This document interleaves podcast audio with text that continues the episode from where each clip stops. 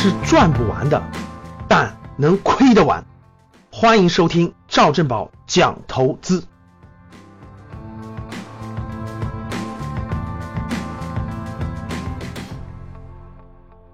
这两天，财经圈子里啊有两个消息非常的爆棚。第一个消息是什么呢？有人算了一笔账啊，而二零零四年你有二十万块钱人民币，你有两个选择。第一个选择，你可以去买腾讯的股票；第二个选择，你可以在深圳首付一套一百平米左右的房子。二零零四年左右啊，深圳的房子的价格是一平米六千块钱。一百平米也就六十万，百分之三十首付，二十万就可以买一套深圳的房子。这是两个绝大部分人来说主要的选择。也有一些人拿着二十万创业去了，是吧？有可能赔的精光，有可能很厉害，是吧？咱们先不说，咱们先看这两个大的选择。这两个选择，我相信普通人、普通白领你都可以选择嘛，对吧？你要么就买香港腾讯的股票，要么就买深圳的房子。创业那个事儿呢，那就跟个人能力啊很多东西相关了，我们就不提了。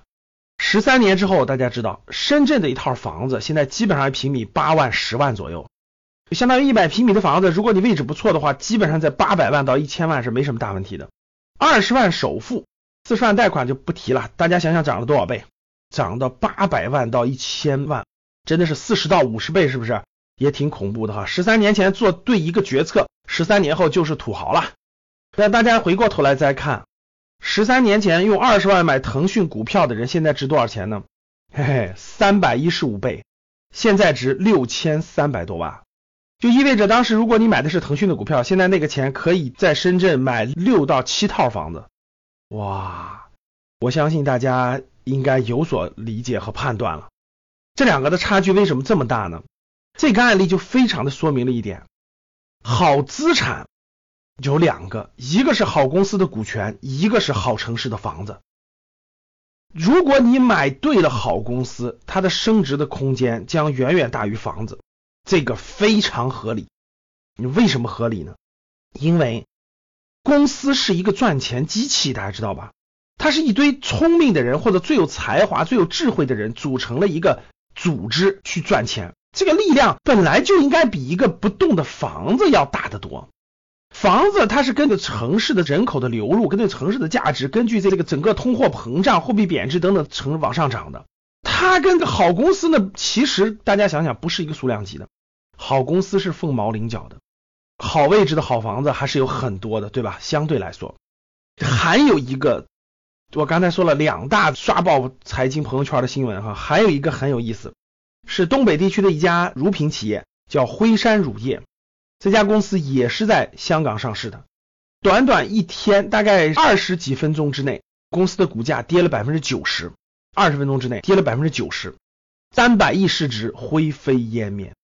最后收盘的时候稍微反弹了一点，相当于下跌了百分之八十五，临时赶紧停牌了。我相信大家也注意到了这个新闻。哇，我们现在不管企业到底发生了什么样的问题，是债务链断裂了，还是等等等等什么情况，财务造假了，我们先不管。我想问大家一个问题，就是为什么同样是港股，差距会这么大呢？有的公司这么多年翻三百多倍，有的公司为什么一天之内就可以相当于是跌掉百分之九十呢？其实各位，港股市场呢，像美股市场一样，它是一个成熟的资本市场，它跟国内还是有很多规则不一样的。举两个例子，第一个，港股市场是 T 加零交易，就是一天之内可以买进也可以卖出。你可以当天买无数次，卖无数次，理论上，所以这就是 T 加零交易。国内是 T 加一，所谓的 T 加一呢，就是当天买入，第二天才能卖出，这就是 T 加一。港股是 T 加零，美股也是 T 加零，各位，哎，这就是一个成熟市场和发展中的市场不一样的。第二点就是跟我们这个事件相关了，国内市场是有一个涨跌幅限制的，当天最高涨百分之十，最低跌百分之十。但是港股市场和美股市场不一样的，各位，当天可以无限量下跌，理论上可以直接跌的没了。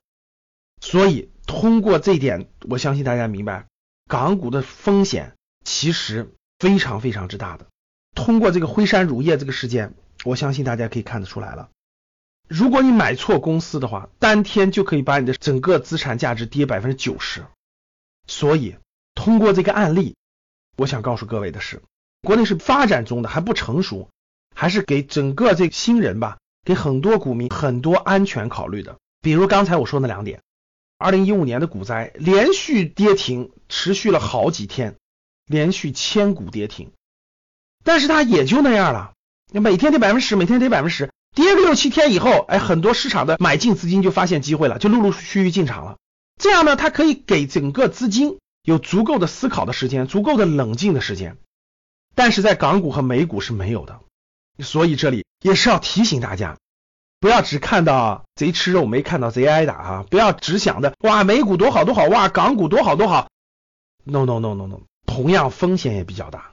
所以经过今天的这两个案例哈，腾讯的案例，辉山乳业的案例，我还是最后提醒大家几点。第一点，好公司好质量，真正的好公司是第一位的，无论在什么市场。第二。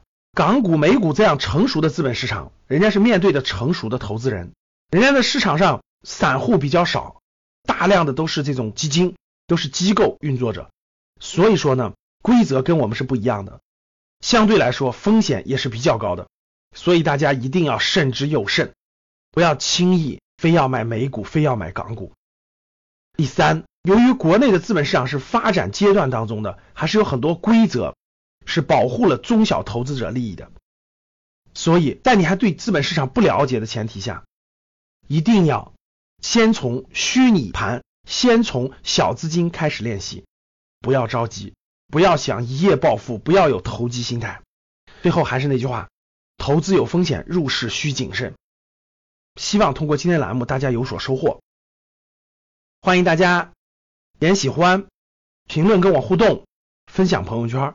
每天我都会在评论当中留言，粉丝当中呢选一位送上我精挑细选的书籍。好的，谢谢大家。